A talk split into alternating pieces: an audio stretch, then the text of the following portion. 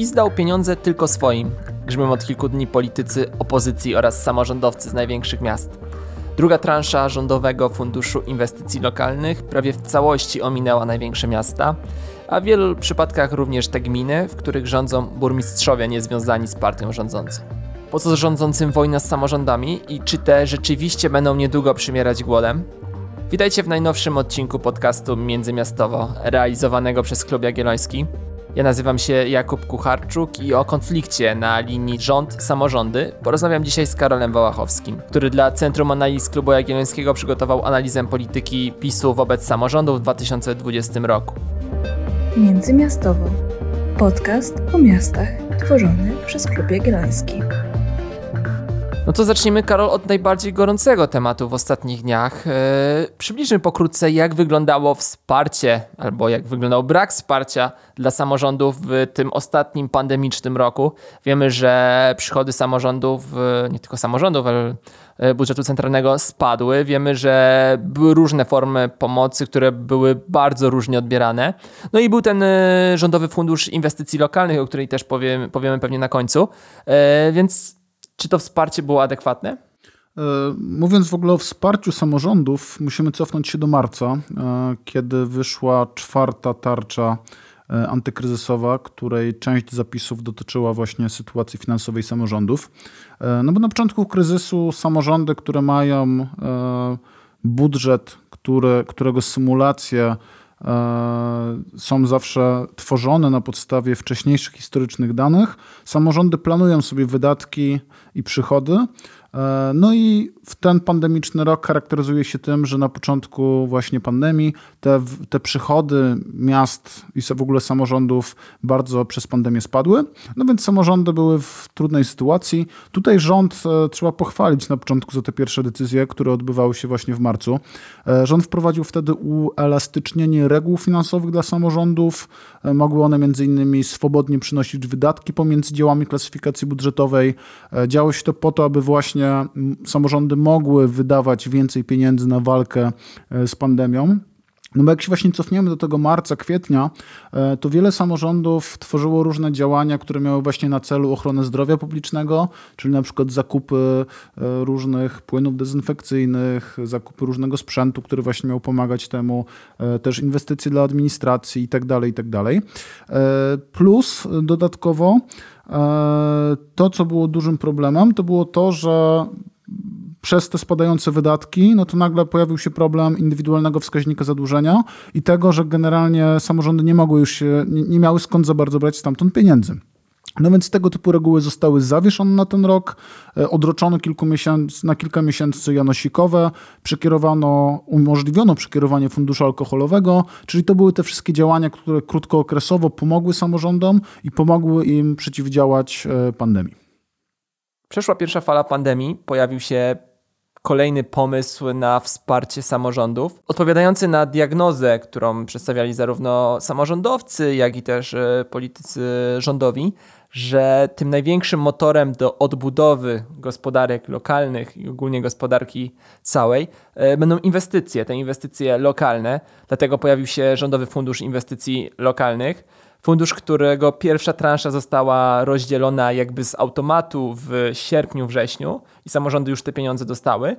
No i fundusz, którego druga transza została rozdzielona w ostatnich dniach i który wywołał tak wiele emocji. Karol, mógłbyś nam przybliżyć, w jaki sposób te pieniądze rozdzielano w pierwszej transzy, w jaki sposób w drugiej transzy, no i skąd te emocje w ogóle?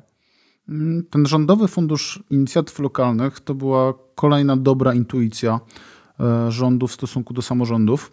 No bo pierwsza intuicja była taka, że skoro mamy problemy, musimy zapewnić samorządom płynność, musimy im dać jakieś e, reguły działania i to zostało w tej tarczy 4.0 zapewnione. E, druga intuicja była taka, że skoro mamy kryzys, skoro firmy boją się inwestować, chcą zwalniać ludzi i tak dalej, no to musimy pomagać po pierwsze firmom i to się działo we wcześniejszych tarczach i we wszystkich kolejnych działaniach po to, aby zachęcać, e, żeby firmy nie zwalniały i tak dalej. No ale tutaj nadal firmy bały się inwestować. No więc e, wraz z takimi, wraz z teorią ekonomii, wraz e, z takimi standardowymi działaniami antykryzysowymi, to właśnie sektor publiczny powinien wziąć na siebie odpowiedzialność tego inwestowania. No a ówczesna sytuacja finansowa samorządów na to nie pozwalała. No więc dlatego właśnie powstał ten Rządowy Fundusz Inicjatyw Lokalnych, e, który, którego pierwsza tarcza to było około 6 miliardów złotych, druga tarcza to jest kolejne 6 miliardów złotych.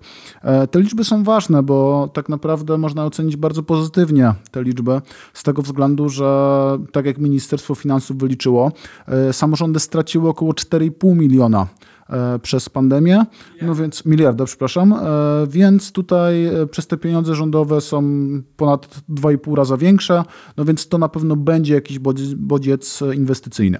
No i ta pierwsza tarcza, czyli te pierwsze 6 miliardów złotych, to była tarcza na trwające projekty, te, które już były zaplanowane na 2020 rok.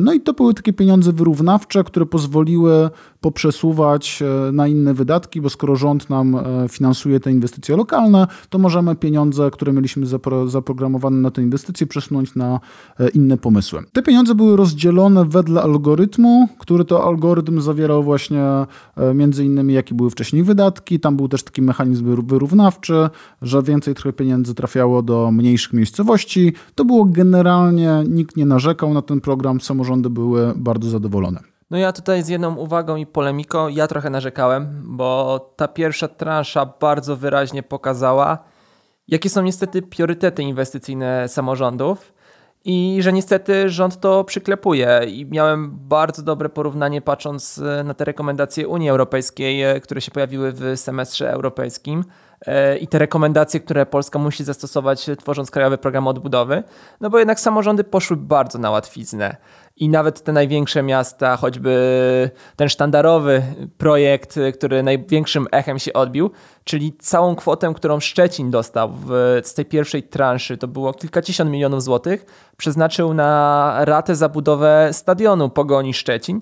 Stadionu możliwe, że w Szczecinie potrzebnego, no ale gdy jednak powstaje specjalny fundusz, który ma pomagać yy, samorządom przy wyjściu z pandemii, a samorządy te pieniądze przeznaczają na no, budowę stadionu, czyli powiedzmy sobie szczerze, inwestycji, która nie jest raczej w, przynajmniej tak się wydaje, w dobie olbrzymiego kryzysu, jaki, jakimi samorządy i samorządowcy straszyli, nie jest inwestycją pierwszej potrzeby. No ale to była jedna taka inwestycja, a tych inwestycji, które budziły moje wątpliwości było dużo więcej. Kraków na przykład Myślę, że połowę, teraz nie mam statystyk, ale połowę z ponad 80 milionów, które otrzymał, przeznaczył na remonty dróg na miasto, które jednak sieć drogową ma całkiem nieźle rozwiniętą, na budowę budynków, które są pewnie potrzebne, mieszkańcy ich potrzebują, ale niekoniecznie to powinno być finansowane z Funduszu Inwestycji Lokalnych, który ma napędzać gospodarkę. No a przede wszystkim druga rzecz polemiczna, z którą kieruję w Twoim kierunku, e, że oczywiście można pochwalić rząd, że pojawiły się takie pieniądze w rządowym funduszu, e, ale jednak bardzo wyraźnie tutaj widać e, tą logikę, którą PiS się kieruje od wielu lat, czyli nie będziemy obniżać na przykład e, zobowiązań samorządów wobec e, budżetu centralnego, albo na przykład nie zwiększymy procentu z PIT-u i CIT-u, tylko stworzymy osobny fundusz, który będziemy przy którym będziemy się mogli uśmiechnąć, e, wręczyć te pieniądze, uśmiechnąć się przy oddanej inwestycji E, oczywiście nie robi to tego tylko PiS, bo dokładnie tą samą zasadą trochę się kieruje e, Unia Europejska w ogóle budując wszędzie swoje tablice pokazujące, że ten projekt został sfinansowany z, z funduszy europejskich. No ale rząd PiS dużo bardziej woli tworzyć fundusze niż zmieniać choćby na przykład procent, który, samorząd, który trafia do samorządów z podatków. No, też trochę nie widzę alternatywy, no bo mówisz, że Szczecin wydał wszystkie pieniądze na stadion. E, kto składał wnioski o te pieniądze? Wnioski składały samorządy, więc to samorządy sobie wybrały, więc alternatywą byłoby ewentualnie podejmowanie decyzji z Warszawy, a jednak e, ja, ja, bym chyba nie chciał państwa, w którym w Warszawie zapadają decyzje, która inwestycja lokalna e, w samorządzie jest ważniejsza, więc tutaj chyba to nie jest Nie, temat... nie, alternatywą by było po prostu zapisanie jakichś kryteriów w przyznawaniu tych inwestycji. Dajemy wam pieniądze, ale musicie to przeznaczyć na zieleń, na drogi rowerowe, na rzeczy, które, na rozbudowę systemu ochrony zdrowia, na rzeczy, które po prostu E, jeżeli dostajecie specjalne pieniądze w specjalnym czasie, to wydajcie je mądrze, a nie na te inwestycje, które zawsze robicie, bo, bo, bo jesteście do nich przyzwyczajeni i wam łatwo je robić. No, kryteria, które podnosisz, e, były za to w drugiej transzy e, tego, tego programu.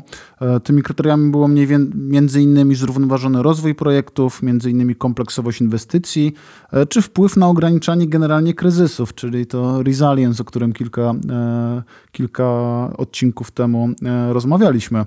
No i jakby efekt był tego taki, że ta właśnie druga tarcza, druga część tego Rządowego Funduszu Inicjatyw Lokalnych, to była transza na te projekty, które jeszcze już nie są stworzone, tylko na te pro projekty w przyszłości. I to miały być kolejne działania wyrównawcze po to, aby właśnie pobudzić inwestycje e, lokalne. No i takim kluczowym tematem w ogóle dla samorządów ostatnich tygodni jest to, że e, te pieniądze były rozdane takim kryterium w zasadzie w 100% partyjnym. No bo jak popatrzymy na komisję, która decydowała o przyznawaniu tych wniosków, to są przedstawiciele ministerstw, to są przedstawiciele kancelarii prezesa Rady Ministrów. E, tam nie było żadnych osób, które byłyby niepolityczne polityczne. No i efekt tego jest taki, że te pieniądze zostały rozdane stricte e, kluczem partyjnym. Znaczy, no tak, były te kryteria, o których powiedziałeś, że one tutaj zostały zapisane, ale patrząc na projekty, które zostały nagrodzone i te projekty, które nie zostały nagrodzone dofinansowaniem, śmiało można powiedzieć, że nikt żadnych e, obiektywnych kryteriów, nawet tych deklaratywnych, nie stosował. E, no, proste, proste przykłady. Mamy w Małopolsce gminy, które dostawały na projekty typu kanalizacja, typu budowa hali, czy remont szkoły, czy budowa nowej drogi, e, kwoty w wysokości 20-25% przyszłorocznego budżetu, wydatków w budżecie, a są gminy, nie tylko te największe jak Kraków, Tarnów, Nowy Sącz, które nic nie dostały, ale nawet te mniejsze gminy z zachodniej Małopolski, które dostały 0 zł, a zgłaszały dokładnie takie same projekty. Nie wierzę, że te projekty akurat z tej gminy e, Tutaj mówię o przykładzie akurat Jerzmanowic, że te projekty były tak wyraźnie lepsze od e, projektów, które zgłaszał Chrzanów, Oświęcim czy, e, czy Libiąż, czy, czy tam Babice. Więc tutaj mamy przykład Małopolski. E, oczywiście te analizy dopiero są prowadzone, bo to jest dosyć świeża sprawa. Jest to bardzo duże paliwo polityczne dla polityków opozycji, więc, więc oni się przede wszystkim tym zajmują. No i trudno się, trudno się tym dziwić. Widziałem też mapkę z, e, nie tylko z Małopolski, ale również ze wschodniego Mazowsza, gdzie ta tendencja również jest dokładnie taka sama. Czyli pieniądze z tej drugiej transzy dostawały wszystkie samorządy, w którym rządzą ludzie związani z PiSem. Nie dostawały duże miasta, w którym prawie w ogóle nie rządzą ludzie związani z PiSem i nie dostawały, znaczy jedna trzecia samorządów, w których y, władza nie jest jakby związana z partią rządzącą, dostawała, ale tutaj była ta zależność, że jak PiS rządzi, to na pewno dostaliście, a jak PiS nie rządzi, to tylko 30% szans, że dostaliście. I to widać w Małopolsce, widać na wschodnim Mazowszu. Czekamy na dalsze analizy, bo pewnie takie się pojawią. Aczkolwiek to jest, to jest dosyć mrówcza praca, którą trzeba wykonać. No ale jednak e, dawno politycy lokalni Platformy Obywatelskiej nie dostali takiego paliwa, bo tutaj trzeba sobie zauważyć e, jedną ważną rzecz. Teraz czysto politycznie, nie z perspektywy polityk publicznych. Takie rozdzielenie funduszy w taki sposób, czyli farsa po prostu, e, to jest olbrzymie paliwo polityczne dla, dla opozycji i bardzo duży kłopot dla lokalnych posłów PiSu. Weźmy zachodnią Małopolskę, Beata Szydło, może nie dopilnowała, może siedzi w Brukseli i już ją polityka lokalna nie obchodzi, bo wie, bo wie, że w PiSie raczej jest już przegranym politykiem, chociaż z olbrzymią popularnością wciąż.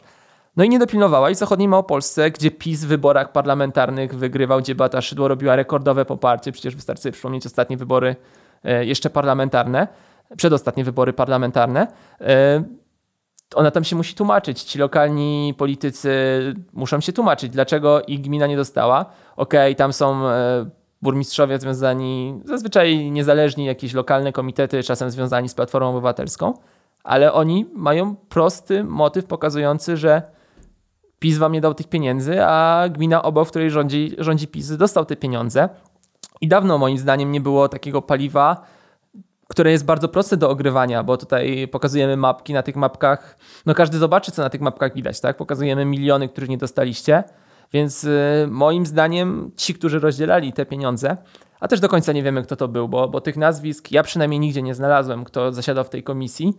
Y, było ogólnie po, podkreślone na stronach rządowych, kto tam powinien zasiadać, ale nie było osób z nazwiska wskazanych, y, kto decydował o, o przyznawaniu fin finansu. No moim zdaniem te osoby nie brały pod uwagę tego aspektu, jak to uderzy w Nie wiem, czy w kolejnych wyborach PiS, ale jak to uderzy w zaufanie do tych lokalnych posłów PiSu, którzy się muszą tłumaczyć przed swoim wyborcom w tym momencie. No tak, tak jak, pierwsza, tak jak ta pierwsza transza była zdecydowanie bardzo dobrą decyzją, rozdaną według sensownego klucza jeśli możemy się do czegokolwiek przyczepić, to są jakieś szczegóły, tak druga tarcza jest, no, jest skandaliczna wręcz, no bo jeśli w państwie e, rozdaje, redystrybuujemy pieniądze tylko i wyłącznie kluczem partyjnym, dużą część swoich wyborców też trochę, mówiąc kolokwialnie, olewając, no bo w tych e, gminach, w tych miastach, w których rządzą przedstawiciele innych partii politycznych niż, niż, niż PiS, e, też tam są osoby głosujące na PiS. Tam też są mieszkańcy, tam też są obywatele, tam też są Polacy. E, no więc to jest tak naprawdę wyjście na bardzo mocne podzielenie obszarów na nasze, nie nasze, na lepszych i gorszych mam nadzieję, że to się odbije dużą czkawką, no bo tak po prostu nie powinno się zarządzać w ten sposób państwem. E, I zastanawiam się tylko, w jaki sposób to opozycja jest w stanie ograć, e, no bo tak naprawdę już tutaj widziałem gdzieś tam na Twitterze jakieś takie obrazki z różnymi kartkami z zerem złotych dotacji i tak dalej. Nie wiem, czy będą w stanie to w jakiś sposób e, pokazać, ale tutaj zgadzam się z Kubą, to może być bardzo duże paliwo, no i to może być kolejne jakieś takie paliwo do takiej chyba bezpośredniej wojny w ogóle PiSu z miastami, która do tej pory jest taka trochę chyba niedookreślona, raczej na poziomie publicystycznym. To jest takie pierwsze bardzo twarde działanie, które pokazuje, że PiS jest na wojnie z większymi miastami. No właśnie, na wojnie z większymi miastami, aczkolwiek zaznaczmy, że tutaj tych pieniędzy nie dostały nie tylko, nie tylko te największe miasta, również te mniejsze gminy, te mniejsze powiaty, więc no moim zdaniem y, ktoś PiSie tego bardzo mocno nie przemyślał, bo o ile ta wojna, o której zaraz porozmawiamy z dużymi miastami jest już nie tylko deklaratywna, ale faktyczna od dobrych kilku lat, praktycznie od początku, kiedy PiS rządzi, tak jednak y, ta Polska B, czyli, czy ta Polska małomiasteczkowa do tej pory była oczkiem w głowie PiSu. Takie jakby wybrakowane podejście do, do tego, że my tam rządzimy, więc my tam damy pieniądze, moim zdaniem może być dla nich zgubne. No i powinno być dla nich zgubne, bo, bo to, co zrobili, to rzeczywiście jest farsa. No ale jednak ten kolejny wątek, który chyba musimy poruszyć, czyli po co PiSowi ta wojna z samorządami? Bo ona od kilku lat objawia się bardzo różnie. E, była ustawa, zmiana ustawy wobec regionalnych izb obrachunkowych, którą koniec końców zawetował prezydent Duda wtedy przy protestach sądowych, to był 2016-2017 rok, e, były zmiany w podatkach, rzeczy niby niezwiązane z samorządami, ale które, na których samorządy ucierpiały. Jest w końcu Fundusz Dróg Samorządowych, e, wobec którego już od paru lat były bardzo mocno podnoszone zarzuty, że on również jest przyznawany według klucza politycznego, że pieniądze na drogi trafiają do wybranych samorządów, że jeżdżą tam politycy PiSu, żeby, żeby ogłaszać i robić sobie zdjęcia na przecinaniu wstęg. No i mamy teraz kolejny przykład, pandemię, gdzie raz, że samorząd, głos samorządów był ignorowany przy przeprowadzaniu obostrzeń, choćby przy temacie komunikacji publicznej, gdzie wiemy, że przez wiele miesięcy rząd ignorował te głosy samorządów, samorządy i komunikacja miejska w dużych miastach e, cierpiała, bo bo wskazywali na to nie tylko samorządowcy, ale również eksperci transportu publicznego, że te głosy płynące z rządu o poziomie zagrożenia w komunikacji publicznej, ale też y, kwestie związane z ograniczeniem liczby osób podróżujących w transporcie nie są do końca przemyślane. Potem to się trochę zmieniło, ale upłynęło wiele miesięcy i wiele spadek zaufania do komunikacji publicznej y, był bardzo mocny i to będzie nam się pewnie odbijało przez wiele lat. No i Karol, po co PiSowi ta wojna? No, wydaje mi się, że to wynika przede wszystkim chyba z takiej przyjmowanej filozofii politycznej dotyczącej samorządów. E, no bo ja mam wrażenie, że przynajmniej patrząc na te działania, które ja też nie zgodziłbym się z, taką twardą tezą, że PiS jest na jakiejś twardej wojnie, bo do tej pory w jakimś stopniu trochę to władztwo samorządów było jakoś tam pewnie małymi kroczkami, ale było jakoś tam zmniejszane przez te wszystkie działania, które mówiłeś, między innymi tam zniesienie PIT-u dla młodych i tak dalej. E, to były, czy podwyższenie płac nauczycielom bez zwiększenia subwencji oświatowej. To były takie działania, które wpływały na pogorszenie sytuacji finansowej, no i na pogorszenie władztwa e, samorządów. Inna rzecz, o której zapomniałem, to sam początek e, rządów PiSu, gdzie odrzucili ustawę o związkach metropolitarnych, Ta ustawa już obowiązywała, ale nie uchwalono aktów wykonawczych, rozporządzeń. I potem dopiero dwa lata później, e, robiąc ustawę dla metropolii śląskiej, e, zlikwidowano jakby tę ustawę, która miała pozwolić samorządom zawiązywać związki metropolitarne, czyli rzecz raczej potrzebną, a przede wszystkim miała pozwolić samorządom na pozyskiwanie większych pieniędzy z budżetu państwa, czyli z PIT-ów i z CIT-ów. No więc wydaje mi się, że w tej filozofii politycznej samorząd nie jest partnerem dla rządzących. To nie jest autonomiczny podmiot, który powinien też posiadać dla naszego dobra w ogóle, powinien posiadać spore władztwo, no bo rozumiem, że we współczesnym państwie, które jest bardzo złożone, bardzo trudne, pewna decentralizacja i rozproszenie tej władzy jest niezbędne, żeby efektywnie w ogóle funkcjonować, no bo ja nie jestem w stanie sobie wyobrazić powrotu do planowania centralnego i podejmowania każdej decyzji w Warszawie, no bo to, to nie mogłoby być efektywne. No więc moim zdaniem z tej filozofii właśnie wynika, że samorząd powinien być w zasadzie tylko i wyłącznie taką delegaturą partii czy delegaturą rządu gdzieś tam w terenie i tak naprawdę powinien być tylko i wyłącznie przedmiotem, a nie podmiotem decyzji politycznych. No i ta przedmiotowość polega właśnie na tym, że jeśli mamy duży rządowy program, to my go rozdzielamy centralnie i tam jedzie polityk z tabliczką, w której pokazuje ile pieniędzy zostało z Warszawy i on w ten sposób buduje swoje zaufanie wyborców, buduje swoją popularność właśnie tym, że ma relacje w Warszawie i na tym opiera swoje działanie. A tak być nie powinno, no bo e, w, w normalnym państwie, w sprawnie działającym, efektywnie działającym państwie, samorząd powinien być takim samym podmiotem, powinien być takim samym partnerem dla rządu, e, jak rząd dla samorządu, no bo tutaj jest zdecydowanie większa wiedza o sprawach lokalnych, e, to nie jest ten, oczywiście to nie jest ten poziom horyzontalny podejmowania decyzji, co nie zmienia faktu, że to powinno działać tylko i wyłącznie na e, podstawie autonomii, partnerstwa, a nie właśnie e, na takich relacjach e, bardzo scentralizowanych, gdzie tylko i wyłącznie rząd jest tutaj podmiotem. No wszystko to powoduje, że samorządy i samorządowcy krzy krzyczą, narzekają coraz głośniej.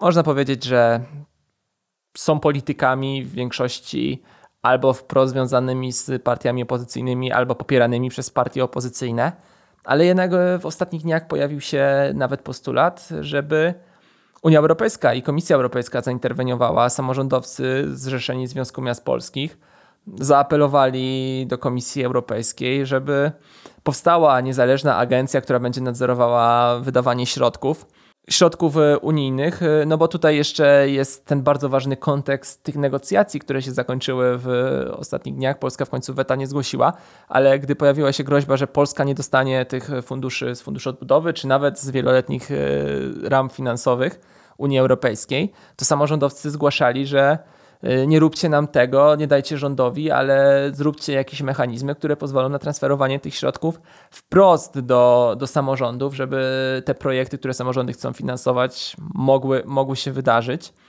No i tutaj się zastanawiam, patrząc trochę, Karol, w Twoją stronę, e, czy samorządy w ogóle mają prawo coś takiego robić. Tak? Patrząc z perspektywy państwa, e, politycy PiSu od razu e, argumentują, że nie, że to jest zdrada, że od polityki zagranicznej, od polityki europejskiej jest rząd i jest Warszawa.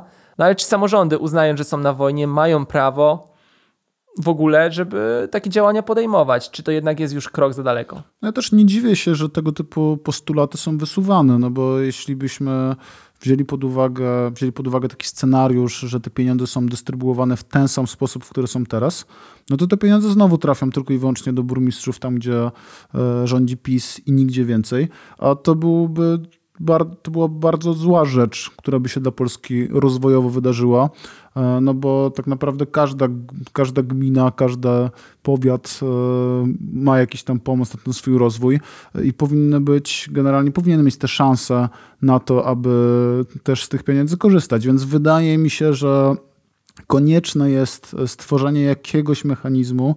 Nie wiem na czym ten, nie mam pojęcia jakby ten mechanizm mógł teraz politycznie wyglądać, ale najlepiej by było, gdyby były jednak jakieś kryteria i być może rząd powinien pełnić rolę takiego koordynatora polityk publicznych. To znaczy, żeby rząd powiedział, chcemy, żeby gospodarka rozwijała się w tym kierunku i dla nas priorytetem są takie działania jak, nie wiem, transformacja energetyczna, jak zrównoważony transport, jak, nie wiem, polityka innowacyjna i tak dalej, i tak dalej. To są dla nas priorytety i na te zadania dostaniecie pieniądze łatwiej, bo są takie kryteria, tyle że już sama ocena tych projektów już powinna być tylko i wyłącznie obiektywna na podstawie tylko i wyłącznie tych kryteriów, a nie na podstawie przynależności partyjnej.